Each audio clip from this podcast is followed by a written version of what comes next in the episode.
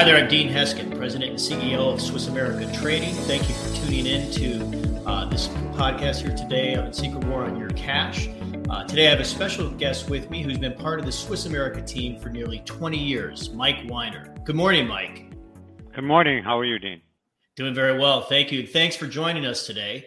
Uh, Mike came to Swiss America with decades worth of experience in the financial world and has not only been the top broker at Swiss America for many, many years, but one of the best in the entire industry. Mike, on earlier podcasts, we've been discussing the all too familiar topic of recent bank failures. It's kind of sad to think how normal these banking problems have become. I can remember back to a time when things like we're seeing today were completely unheard of. We recently learned from the article that's now being shown on your screen for those of you watching, and the link is in for those of you listening, um, that of the over 4,500 banks that are FDIC insured, there is over $7 trillion in uninsured deposits. Citibank, along with JP Morgan Chase, Wells Fargo, and Bank of America, represent just those four banks. They represent over half of those deposits at a little over $4 trillion. Now, we saw this before in 2008 when all the bailouts took place. But, Mike, in, in your opinion, can the U.S. afford a bailout of this magnitude again? Absolutely not. But what happened at that point of time in 2008, the United States government created the TARP fund. And when the TARP fund was created in 2008, banks were forced to take money. Some banks didn't need it. Uh, and at the end of the day, right now, at the last uh, situation that just happened recently, the United States government went ahead and backed all of the money at the banks and literally did it politically, not more than they did it uh, economically. So they don't have the money, but the problem is they have a printing press. So they will keep printing it as long as necessary. The founders put us under the gold standard for a very specific reason to make sure we didn't spend more money than we had gold available. That's all changed. In the TARP situation in 2008, I happened to be in my son's office in, in uh, Los Angeles where the uh, Mellon Bank was actually the ones dis- distributing the park, but the TARP money. And there was a guy standing in the background in a in a sport coat, looked like a, a a Secret Service agent, which he was, standing over a guy in a computer distributing money to banks who were calling up who needed it. No rhyme or reason, no uh-huh. concern whatsoever, just printing money. So this whole debacle that's going on now will continue. And politically, the central banks of the world don't have any faith in the US dollar because of this. That's why the growth of the BRICS and the gold that's backing their currency is becoming so predominant because our banks have no rhyme or reason when they back things. Uh, I don't have any faith whatsoever in the gov- government right now or the Fed who are just using a printing press without any pl- rhyme or reason to any financial responsibility. That's why people individually have to step up and look to create their own tangible assets of backing their money because the government's not, and it won't. Sure, sure.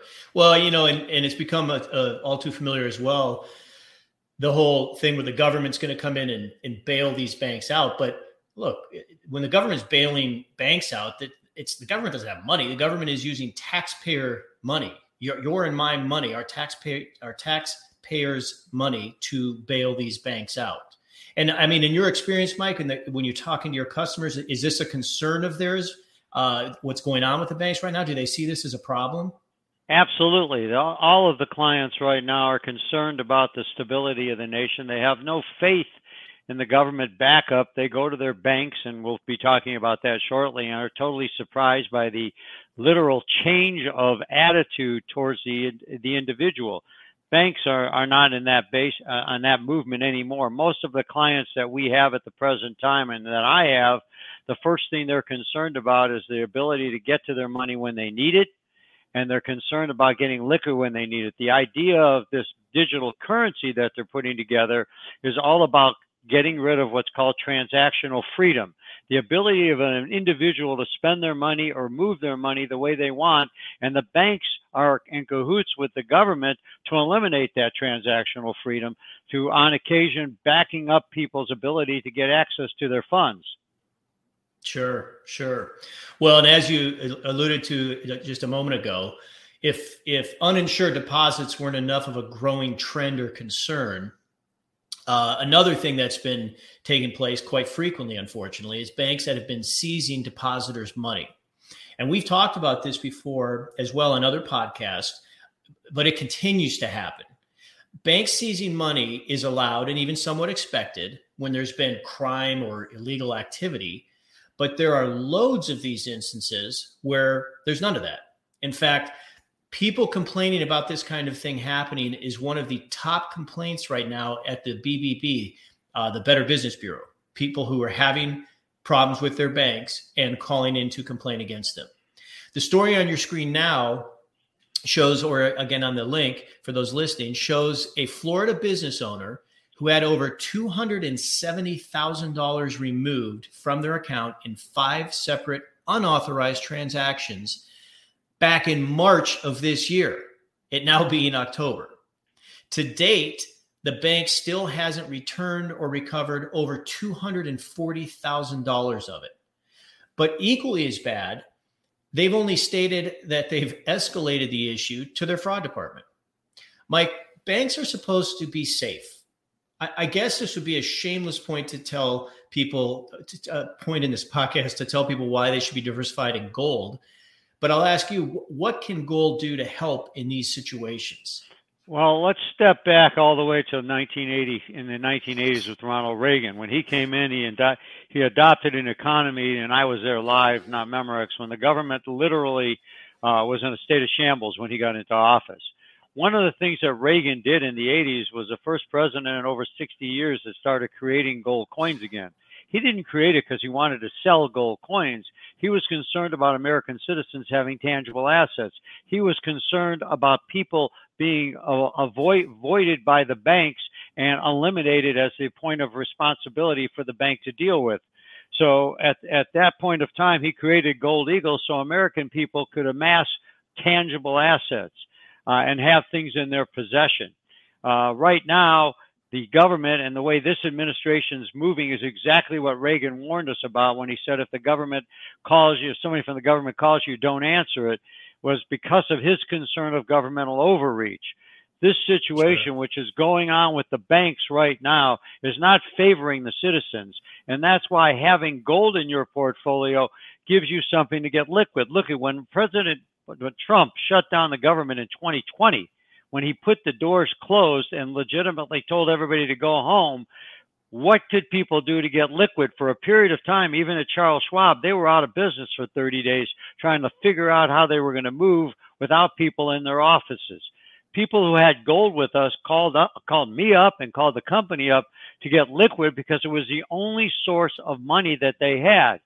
So at this point of time, it's a matter of people setting up with gold as a not only a safe haven, as they refer it to, but the, something that they don't have to worry about when the music stops and the chairs disappear. They have access to something on their own. And at Swiss America, we did not fail one person in March of 2020 of getting them liquid with their gold when they needed to, and they repurchased after after after the banks reopened again.